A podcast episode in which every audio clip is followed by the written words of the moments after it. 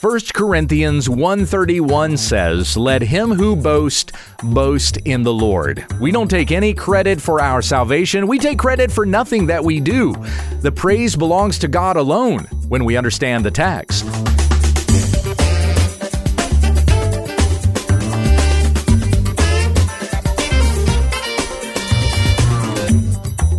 This is When We Understand the Text, a daily study in the Word of Christ, for the sake of the faith of God's elect and their knowledge of the truth, which accords with godliness. Find all our videos and other ministry resources at www.utt.com.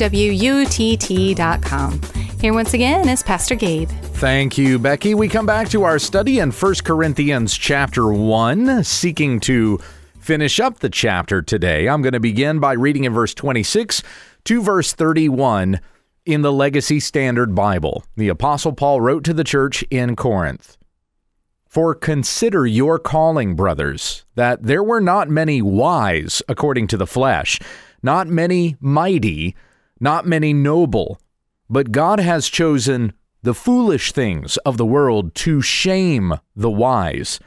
And God has chosen the weak things of the world to shame the things which are strong and the base things of the world and the despised God has chosen, the things that are not, so that he may abolish the things that are, so that no flesh may boast before God. But by his doing, you are in Christ Jesus, who became to us wisdom from God, and righteousness, and sanctification, and redemption, so that just as it is written, let him who boasts boast in the Lord. It's not uncommon for me to receive criticism. Many of you probably know that. You've heard me read some of the letters. Or if you've observed reactions that have come my way online, you've seen some of the criticism that I receive. So anyway, it's not uh, not uncommon for me to receive criticism on a fairly regular, if not daily, basis.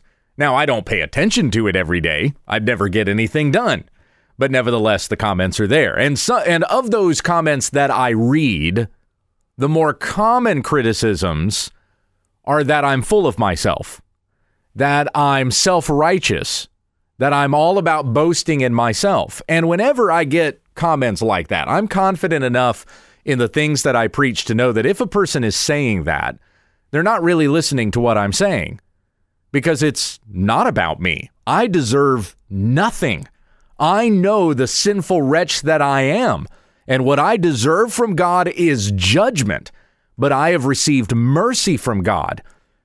His grace poured out upon me that I may believe in the Lord Jesus Christ. And it's by faith in Jesus, what he's done on the cross, his resurrection from the grave, the mercy of God poured out through Christ that I have been saved, that I have salvation, that I even have a knowledge of God according to his word that I can share this with you. But that is not virtuous in our secular Western culture today to have confidence in that kind of message. What they want you to have confidence in is your is your doubt. They want you to be confident that you don't know. That's the only confidence this world wants to hear from you. So if you speak confidently about anything other than the fact that you just don't know, Oh, who can know anyway? Who has the correct answer? You know, that's the way the world wants you to sound in the message that you share. But when you speak with confidence, when you say the truth, when you're unwavering or unmoving from that position, the world takes it very offensively and they perceive this, they receive this as as being arrogant or cocky or full of yourself. And so they will say that you are self-righteous that it's all about you. It has to be your way and no one else's. Well, it's not my way. All I'm telling you is what the Bible says. It's God's way according to his word. There was a meme that I did not long ago with, uh, I don't know if you've seen these memes, but you've got the lady who's pointing and shouting, and then there's the cat behind the table who's just soundly giving some kind of response that makes her so upset, right? So I took that image and I made this meme of the of the woman shouting at the cat, "You're judging me," and the cat's responding, "I read you a Bible verse." Just what the Bible says. All a person has to do is share the Bible and preach that confidently, and a worldly, fleshly people will be offended by that. But when we preach this message, it must be in love. It is a desire to point people to Christ, for it is only by faith in Christ that a person is saved. It's how you came to salvation. Believing in the gospel, it's how anybody comes to salvation. And as we talked about on Monday and Tuesday, even this faith that we have in Jesus is the gracious work of God. The Holy Spirit transformed your heart to believe the message that you heard, and you were convicted of heart over your sin, and you turn from your rebellion and you put your faith and your trust in Jesus. God deserves all the glory for this. It is to the praise of His glorious grace. Consider these words from Ephesians chapter 1, beginning in verse 3. Blessed be the God and Father of our Lord Jesus Christ who has blessed us with every spiritual blessing in the heavenly places in Christ, just as he chose us in him before the foundation of the world, that we would be holy and blameless before him in love. And this goes back to what we were reading yesterday 1 Corinthians 1:30 By his doing you are in Christ Jesus who became to us wisdom from God and righteousness and sanctification and redemption. God foreordained that you would not only believe in Jesus but you would also be sanctified in him. That you would be transformed to be like his son. He chose us in him before the foundation of the world that we would not only believe in him, but we would be holy and blameless before him in love. Verse 5 now of Ephesians 1 by predestining us to adoption as sons through Jesus Christ to himself, according to the good pleasure of his will, to the praise of the glory of his grace, which he graciously bestowed on us in the beloved. It is all to the praise of his great name. Yes, we receive many good things in Christ. Oh, how great the love is that God has for us, that we should be called the children of God, and so we are. That's in 1 John chapter 3. We have received so many good treasures from God through the grace and love that he bestows on us through his Son. And yet he does this. The love that he has for us is to the praise of his name. Not that we would boast in ourselves, but we boast in God. We boast in him alone. Coming again to 1 Corinthians 1:31, so that just as it is written, let him who boasts let him boast in the Lord. Consider these words from Psalm 23. You know this psalm, right? Psalm 23. I wrote about this in my book 40 of the most popular Bible verses and what they really mean, which I'm rewriting. It's like the six year anniversary because that came out in 2015. So I'm rewriting that and republishing it on the website. I'm pulling it off of Amazon and it'll be through uh, a different self publisher. I'll let you know when it's done. But anyway, I write on Psalm 23 because there's so many verses from that particular psalm people love and take out of context. So we look at this psalm in context. Psalm 23, beginning in verse 1, we read this Yahweh is my shepherd, I shall not want. He makes me lie down in green pastures. He leads me beside quiet waters. He restores my soul. Now, that's through the first two and a half verses there. And so far, we're reading a psalm that it just sounds like God is all for me, right? He wants to give me that which gives me peace, which which lays me down, which gives me paradise. Oh, how God is so for me. But then look at the reason or, or his motivation for showing us such kindness is in verse 3. He guides me in the paths of righteousness for his name's sake. All of the goodness that God shows to us is to the praise of his name. It's said to us in 1 John that he has forgiven you your sins for his name's sake, that he would receive the praise and the honor and the glory. Now, the skeptic will look at this and they will say, Well, how full of himself is God? You know, we go right back to the criticism of well, you're just full of yourself. How how full of himself is God to demand that we praise him? Doesn't love mean self-sacrifice?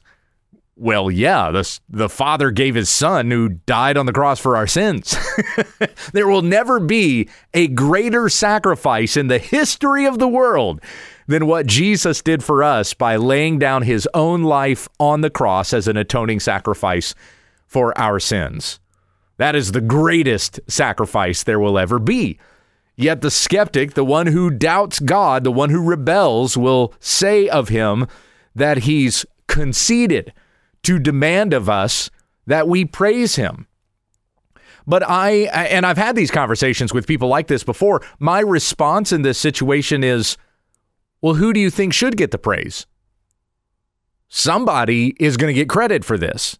If God doesn't get credit, if he, if he alone is not worthy of our praise, then who is? Who would you rather be praised?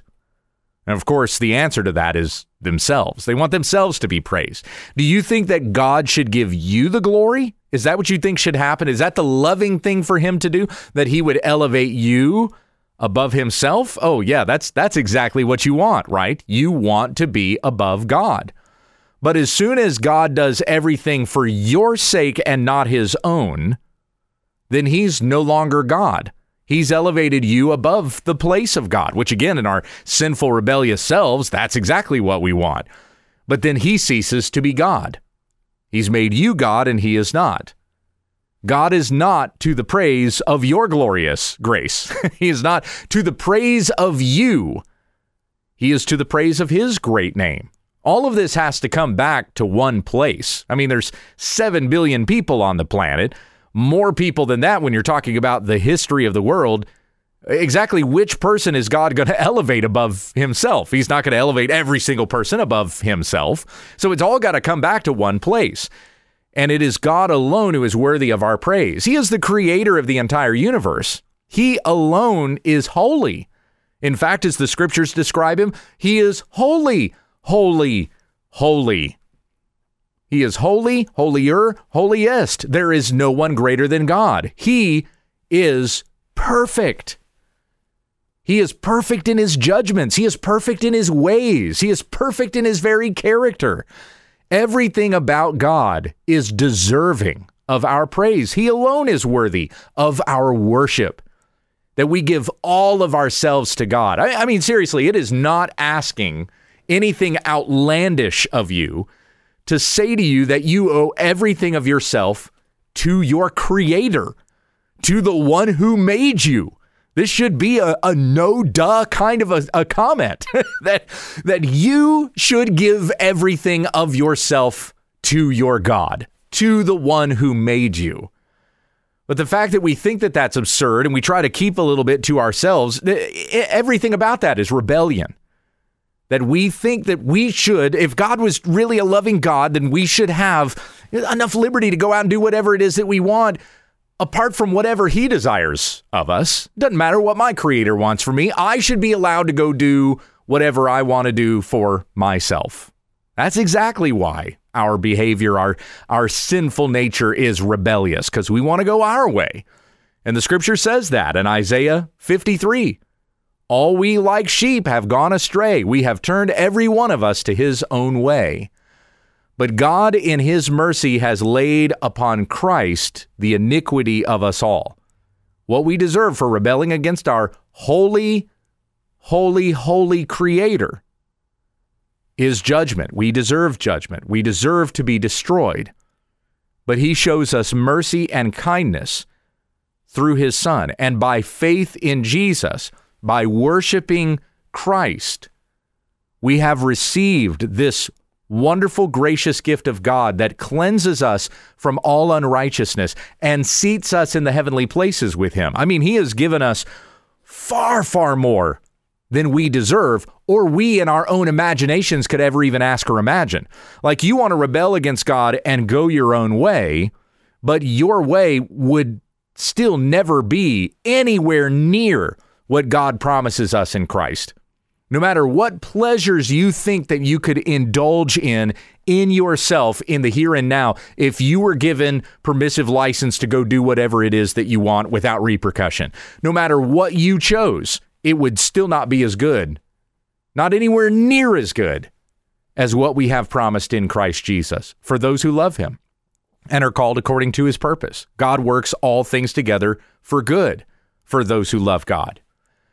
It is by our faith in Jesus Christ that we understand what that good is. As it says in Romans 8 28, that's the verse I just quoted to you. In verse 29, it says that we are being shaped in the image of his son. So that is the good. Being conformed to the image of Christ is the good that God has for us for those who love him. And then ultimately, we we are fellow heirs of the kingdom of God. I read to you yesterday from Titus 3 verse 7 that we're fellow heirs with him. We receive all the stuff the king gets. Everything the father has given to the son, the son gives to us, and we are given a place to sit with him on his eternal throne. Don't believe me? Go read Revelation 2 and 3. God means for us to be able to participate with him in the praise of his great name for all eternity. This is what God was doing before the creation of the world. He was glorifying in himself.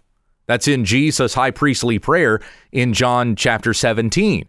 Now, we who are in Christ get the wonderful privilege of glorifying God forever in that blessed union when we join him in glory after this life is gone and we go to be with him in heaven. We will be with God forever in glory, glorifying his great name as he is glorified himself for all eternity. And that is the greatest thing that we could ever ask or imagine. And all of this, once again, to the praise of his great name, so that just as it is written, 1 Corinthians 1:31, let him who boasts boast in the Lord. Now, this is a quote. This is a quote that we're being given here, and it's from Jeremiah chapter 9. Now, I have to pull this one up from my ESV because uh, I don't have the book of Jeremiah in the LSB. but here we go. Jeremiah chapter 9. This is where uh, uh, God is going to judge Judah because of their rebellion against God, going their own way, worshiping false gods and the numerous calls to repentance that they were given through a prophet of God, they ignored. And so now the judgment of God is coming upon his people. And it is said in Jeremiah 9:22, "Thus declares the Lord, the dead bodies of men shall fall like dung upon the open field, like sheaves after the reaper, and none shall gather them." And Jeremiah weeps because he knows of the judgment that is about to befall his fellow countrymen.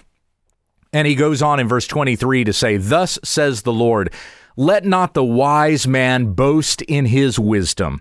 Let not the mighty man boast in his might. Let not the rich man boast in his riches. That all sounds familiar, right? Sounds a lot like what we've been studying this week in 1 Corinthians 1. And then Jeremiah goes on to say, But let him who boasts boast in this, that he understands and knows me. Again, speaking the voice, uh, speaking the word of God, thus says the Lord, let him who boasts boast in this, that he understands and knows me, that I am the Lord. I am Yahweh, as it will come out translated in the Legacy Standard Bible. I am Yahweh who practices steadfast love, justice, and righteousness in the earth. For in these things I delight, declares Yahweh. Behold, the days are coming, declares Yahweh, when I will punish all those who are circumcised merely in the flesh Egypt, Judah, Edom, the sons of Ammon, Moab, and all who dwell in the desert, who cut the corners of their hair, for all these nations are uncircumcised, and all the house of Israel are uncircumcised in heart. That brings to the conclusion Jeremiah 9. We are called as followers of Jesus Christ to be circumcised of heart, not of the flesh, but of the heart. The Apostle Paul says in Philippians 3 2, Beware of the dogs, beware of the evil workers, beware of the mutilation. For we are the circumcision who worship in the Spirit of God and boast in Christ Jesus and put no confidence in the flesh. It is by the Spirit of our God that we have been circumcised of heart, meaning that we've been cut off from the world and we've been united in our hearts to Jesus Christ. This is what it means to be circumcised of heart, not united with the world, but united with God through Christ. And let him who boasts boast in this. Back again to Jeremiah 9:24 that he understands and knows God, that I am Yahweh who practices steadfast love, justice, and righteousness in the earth, for in these things I delight, declares Yahweh. Let him who boasts boast in the Lord. This judgment is coming upon all the world. God will judge the world for its sin, its rebellion, its depravity. God in his righteousness will judge justly, and we are saved from this judgment that is to come only by faith in Christ that we may praise his great name, that we boast in the Lord alone, not in ourselves. We boast in ourselves, we're going to be just like the rest of the world, who is going on boasting in themselves, and they are going to fall under judgment. Do not boast in yourself. It is to the praise of his great name, to the praise of his glorious grace. So rejoice and serve the Lord with all your heart, soul, mind, and strength. Psalm 138 2 I bowed down toward your holy temple to give thanks to your name, for your steadfast love and your faithfulness. For you have exalted above all things your name and your word. Let us pray. Heavenly Father, we thank you for the kindness, the mercy that you show to us. That same mercy that you show to us, may we show to one another. There is a world that is perishing, that is coming into judgment. Give us a heart that desires to see the lost be found, the perishing saved, that they would be transformed from a, ch- uh, a child of wrath into a child of God. And we know that this happens by faith in the blessed gospel of Jesus Christ. So give us courage to preach this message boldly confidently. No matter what the world may say about us, we do not shrink back, for we know it is only by faith in this blessed gospel that a person comes to salvation. The message of the cross is foolishness to those who are perishing, but to us who are being saved, it is the power of God. May we continue to speak it, that those whom you have elected for salvation may hear and believe and so be saved, and all to the praise of your great name. It is in Jesus' name that we pray. Amen. You've been listening to When We Understand the Text with Pastor Gabe Hughes. Monday, Tuesday, and Wednesday, Gabe will be going through a New Testament study. Then on Thursday, we look at an Old Testament book. On Friday, we take questions from the listeners and viewers. Tomorrow, we'll pick up on an Old Testament study when we understand the text.